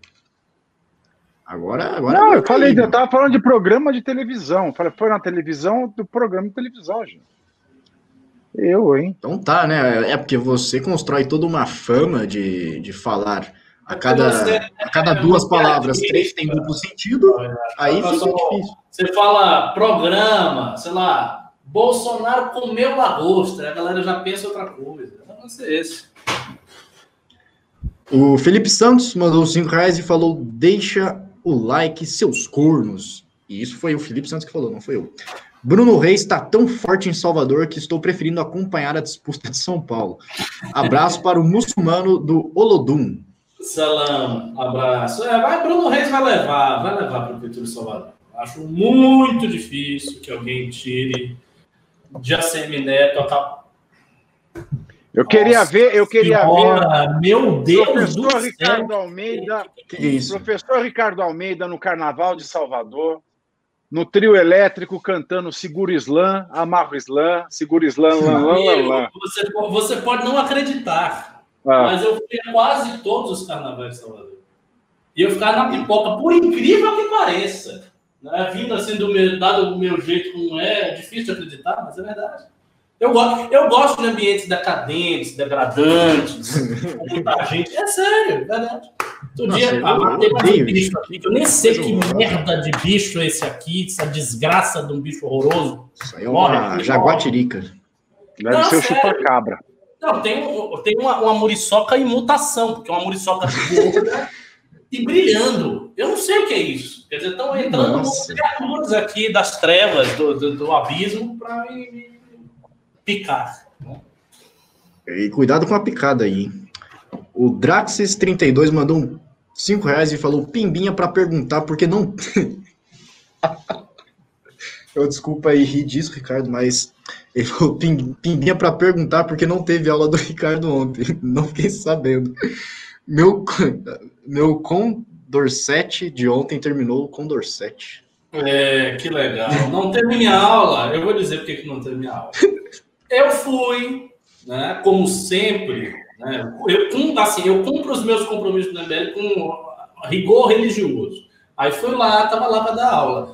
Aí botaram lá, prepararam tudo, comecei a dar aula. E fiquei dando aula, e falando, e 30 minutos, 40 minutos nessa brincadeira. Aí veio o coach e disse: Ô, oh, foi mal, não coloquei. Não foi eu, não. Quer dizer, eu dei 40 minutos de aula Para nada, porque não Aí eu desisti, eu disse, ah, eu não sou palhaço, não demora essa merda. Meu aí, Deus, cara. Não, não, foi eu, foi, o, foi os 40 minutos que eu já tinha dado. Olha, lindos, eu, eu tenho uma live agora fazer. Ah, isso é importante. Você tem. Ah, não, eu estou aceitando tudo, né? Minha, minha atual situação é essa: é, é dizer sim. E você aí que está assistindo, você aí que está assistindo, saiba, se acaso me quiseres, sou dessas mulheres que só dizem sim. Então, querido, eu preciso ir para a live. Tem muito pimba ainda? Vai lá, vai lá. Tem, né, tem, tem, deixa eu ver. Tem mais uns cinco pimbas. Cinco, seis ah, então, ó. Boa noite para vocês. Ricardo, boa sorte aí com os insetos. Eu vou para minha live no Arromba Pavinato. A hora que acabar aqui, dá uma passadinha lá, tá bom? A tia vai ficar feliz. Um beijo para vocês. Obrigado, Russo. Obrigado, Ricardo. Falou, Cuidado com obrigado. Tchau, querido. Tchau, tchau, tchau. Tchau. Bom, vamos continuar lá. É... Vamos lá. Mas eu, eu, eu, Até onde eu, eu sobreviverei, que aqui tá realmente... Eu confesso, eu confesso que eu, que eu, que eu ri bastante ontem quando eu fiquei sabendo disso e... Óbvio, é... fiquei chocado, eu falei, nossa, o Ricardo deve ter ficado muito puto, muito puto. Não, não fiquei muito, muito puto e tal, mas assim, eu não ia repetir aquilo que eu já tinha falado 40 minutos. Né? Ô, ô, ô, ô, Ricardo, quando os deuses gregos resolveram punir o Sísifo, né, por ter enganado Zeus, por ter feito ali todas as suas tramóias, eles disseram o seguinte: não existe castigo pior para o ser humano do que um trabalho inútil. Grande. É...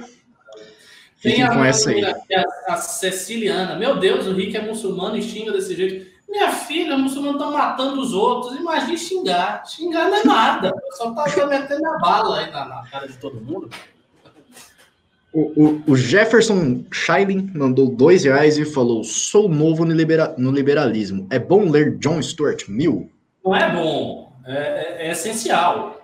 É essencial, mas. John Stuart Mill é um dos autores essenciais. Não sei se deve ser o primeiro que você lê. É, eu, eu, eu, assim, no nosso curso lá do Academia MBL, eu, eu, a base do curso inicial é o iluminismo. Não é nem o estudo do liberalismo. Depois eu vou entrar no liberalismo provavelmente dito. Eu acho que tudo veio do iluminismo, que o iluminismo é a grande. Ó, mais um bicho aqui. Que é a grande a, a, a gênese da modernidade. Opa, acho que matei. É a grande gênese da modernidade e o Stuart Mill é um autor liberal essencial. Tem uma coisa boa sobre ele. O professor Rodrigo Jungmann, lá do Recife, está uh, coligindo e traduzindo as obras completas de John Stuart Mill para a língua portuguesa, estudando bastante esse autor, escrevendo uh, o estudo que vai preceder essa obra. Então, a gente deve ver nos próximos anos vários tomos da obra de John Stuart Mill saindo em língua portuguesa com a tradução do Rodrigo Ô, ô Jefferson, você vai fazer o seguinte, né? Quando acabar essa live aqui, ao invés de entrar no Facebook, você vai botar no Google neoiluminismo.com. E aí lá você vai encontrar vários artigos sobre o liberalismo, sobre minarquismo, sobre várias ideias que estão aí atreladas com o princípio da liberdade, com o princípio da ordem. Então, vai lá, leia os artigos, lá você vai ter uma noção mais ou menos do que, que você precisa ler, do que, que você. É, onde por onde você tem que caminhar. Tá? Fica a minha recomendação aí. O, e outra recomendação também é que você mande o seu Pimba para o Ricardo Almeida poder comprar um SBP e matar os insetos. É, eu queria ter aquela raquetezinha, sabe qual é? Uma, também, também. Energia elétrica. Assim, Aí você já tem que mandar um, um pimba mais generoso. Agora, tem um bicho que eu não mato de jeito nenhum. Se entrar uma cigarra aqui, eu saio correndo. Não vem mais eu, eu morro de medo de cigarra. Não sei porquê, é um medo absolutamente irracional. Eu tenho mais medo de cigarra do que de uma cobra ou de um leão eu tenho um medo absurdo de cigarro. Se entrar uma cigarra aqui, eu não venho para esse lugar nunca mais. Se eu ver uma cigarra, eu fumo ela. Vamos lá, o Luca Radic mandou cinco reais e falou: parabéns, Pavinato. Foi muito boa a sua participação no Livres Notícias. O Mano Ferreira aceita ir aí no News? Olha, o Pavinato já saiu, né? Ele precisou sair por causa do compromisso dele, mas eu vou fazer o seguinte: eu vou copiar o teu comentário aqui, teu pimba e vou mandar para o Pavinato. E aí ele já fica ciente aí dessa ideia do Mano Ferreira. O Naldo L. Santos mandou cinco reais e falou: gente, mais ou menos 45% dos paulistanos só assiste Globo, SBT e Record e nem sabe o que são redes sociais. Esquece essa eleição. Não, calma aí. É, não, vou, assim, não se pode dizer esquecer a eleição, porque você tem que levar em consideração o seguinte: se o Arthur, numa campanha baseada fundamentalmente em rede social, começa a crescer muito, ele começa a chamar a atenção da mídia, inclusive da mídia tradicional, e aí já a lógica de cada coisa vira, que foi o que aconteceu com o Bolsonaro. Bolsonaro também não tinha apoio das grandes emissoras de direita, a eleição para presidente, que é mais difícil, que é maior. Então tem como fazer isso. Agora você tem razão em dizer que a mídia, a TV, o rádio ainda tem muita força. As redes sociais não têm o mesmo alcance que a mídia tradicional. A TV tem uma audiência esmagadora, um negócio assim assustador. Eu, eu, vi, por exemplo, o pessoal dizendo aqui, ah, bota o debate no Flow e tal. Não teria interesse em botar no, no Flow. O Flow é uma mídia menor do que o canal do Arthur. Não é uma, assim, tem, é, é grande para os padrões da internet, mas não tem o tamanho da Globo, não tem o tamanho da Record há um, um, único meio de competir, e mesmo assim não seria a mesma coisa, é com a ideia que o Pavinato aventou. Né? Colocar o debate nos serviços de streaming, que estão crescendo muito, e colocar o debate gratuito neles. Agora, nas redes sociais, não tem, não tem como competir. O Wanderley Pastrello mandou 10 reais e disse: declaração do Jair é uma suposta ironia, mas cercada de cinismo. É um insulto disfarçado. Ah, o Bolsonaro sempre, ele colocou... essas ironias quando ele quer falar o que ele acha. Ah, ele, ele, é, ele, ele foi sim responsável pela. Ele cobre a fala dele com ironia, mas ele, ele sabe o que está fazendo. Sim, ah, sim, ele, ele foi responsável por. Aqui, porque eu tenho medo de cigarro. Cara, medo é o seguinte: medo é uma coisa irracional. Eu não sei porque eu tenho medo de cigarro, mas eu tenho medo de cigarro. Então, medo enorme de cigarro. Por algum motivo, se aparecer um cigarro, eu fico medo. Não sei explicar. Eu tenho medo que a gente fique aí com apenas duas opções no segundo turno das eleições de São Paulo, que sejam duas opções ruins. Ruins. Duas opções péssimas. E vocês sabem o que precisa fazer para não acontecer isso. O Corujão mandou cinco reais e falou Pavinato não, não, posso, desculpa, eu não posso falar isso. Não posso, não pode sair isso da minha boca, mas é, vocês, vocês sabem aí, vocês viram pimba. E muito obrigado pela contribuição. O pai do seu neném mandou mais cinco reais e falou: se vocês continuarem usando percentual e pontos percentuais como sinônimos aqui, no, aqui e no Twitter, eu é que vou ficar ofendidinho. Ah, então beleza, eu não uso mais. O, o Matheus Melo mandou dois reais e falou: por que as emissoras não cediam debate via web? Porque elas não querem sediar debate. Se vocês é, quisessem, já tinha feito isso. E dava para sediar presencial, pô, é só ver o debate da Band. O debate da Band aconteceu, não é um negócio assim. Não ah, tem empecilho. A primeira, a, a primeira emissora vai fazer um debate e não sabe como. Não! Teve um debate, o debate já ocorreu, então o modelo do debate presencial está lá. É só ver como foi fazer o mesmo na, na outra emissora, não tem dificuldade nenhuma. Então, se os caras quiserem fazer, eles fazem, não tem dificuldade logística. Agora, o João 899 mandou dois reais e eu não sei se eu posso falar o pimba dele. É, eu não tô com um advogado aqui, então, ah, é, eu, por garantia, eu não vou, eu não vou falar. Tá? A gente tem o, limite aqui, do, tem um teto. Vento venta, maré, mareia, sapo, sapê, e dali a gente não passa. Então, muito obrigado pela sua contribuição, o, o João. O Alex Anderson mandou dois reais e falou: a imprensa está boicotando o Arthur? Não acho que a imprensa está boicotando. A imprensa tem um viés de esquerda e o Arthur não é de esquerda. Então, isso faz com que a imprensa tenha uma abordagem sempre hostil. Não é nem boicote, existe uma, uma certa hostilidade ideológica geral da imprensa em face de qualquer candidato de direita. que é um diagnóstico, volto a dizer aqui, volto a me repetir, é um diagnóstico que toda a direita brasileira, antes de Jair Bolsonaro, fazia. Toda. Os conservadores faziam, os liberais faziam, os libertários faziam, todo mundo fazia. Todo mundo fazia o diagnóstico que a imprensa brasileira, mainstream, tinha hostilidade com a, com a direita. Todo mundo fazia isso. Aí chegou o Bolsonaro, porque ele é, é um grosseiro e não sei o quê, e bate na imprensa e tal Aí veio essa coisa, não, né, a imprensa, veja bem. Não é veja bem. A imprensa tem um lado, sempre teve, não mudou. A, a, Bolsonaro aparecer na jogada não faz a imprensa mudar, não, irmão. Isso não tem sentido. Já Bolsonaro apareceu, agora a imprensa virou imparcial. Porque Bolsonaro apareceu. Isso não tem lógica nenhuma. A imprensa continua a ser sempre o que ela foi, a não ser que haja uma mudança na imprensa que não é a presença de um presidente X, Y ou Z, que não é a presença de um presidente que bate na imprensa ou que não bate na imprensa. Isso não importa, isso não é um fator relevante. Fator relevante é como serão as faculdades de jornalismo, quem são as pessoas que estão entrando na, na, nos jornais, como é que é a composição interna social, as relações sociais nas redações, como é que é a relação dos jornalistas com os demais artistas, etc, etc, etc. Estas perguntas são fundamentais. E em tudo isso, a imprensa se manteve igual. Então, significa o seguinte: ela tem viés, ela não gosta da direita, e ponto final.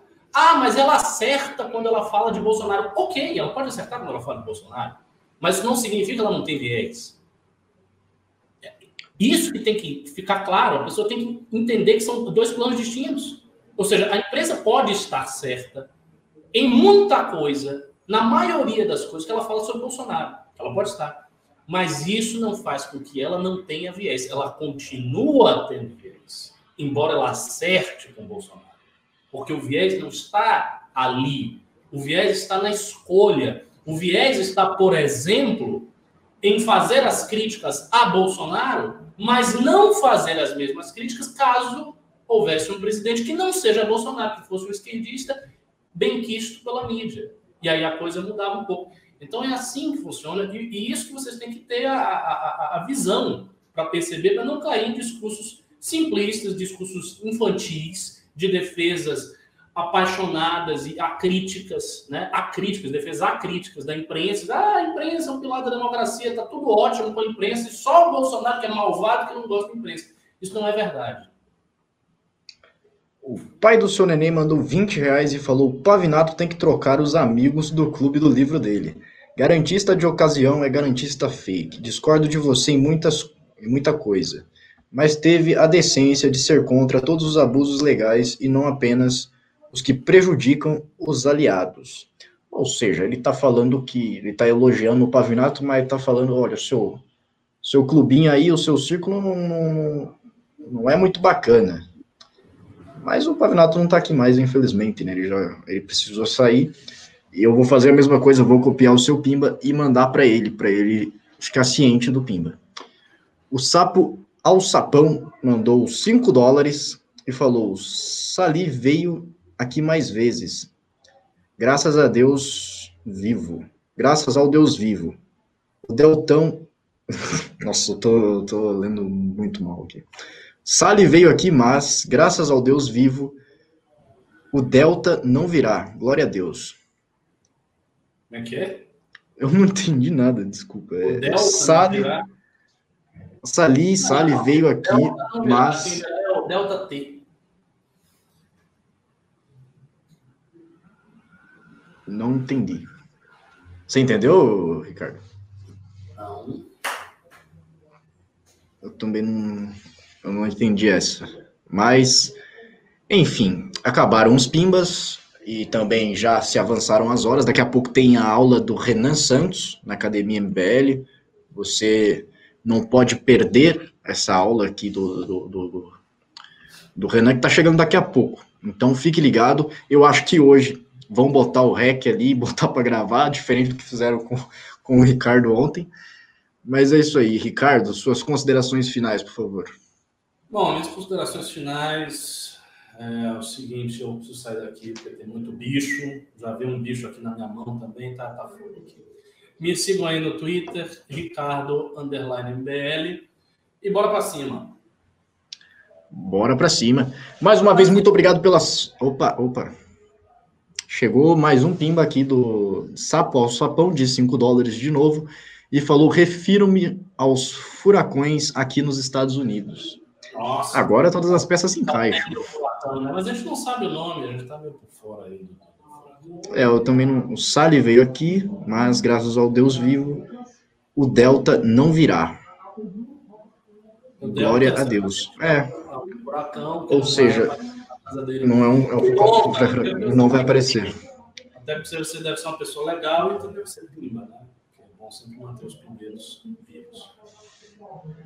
É isso aí. Mais uma vez, muito obrigado pela sua audiência, pela sua paciência, por sua contribuição, né, os seus pimbas, os likes, que hoje vocês mandaram bem nos likes aí, ajudaram bastante, e toda essa interação maravilhosa que tem aqui nesse chat maravilhoso. Eu peço que você me siga nas redes sociais, tá aqui, é, Russonel, tá, no Twitter, Instagram principalmente, e até amanhã, provavelmente, eu e o Ricardo estaremos aqui de novo, porque é, a gente tá, tá, tá fazendo. A gente tá levando o MBL nas todo costas. Dia. É nas costas.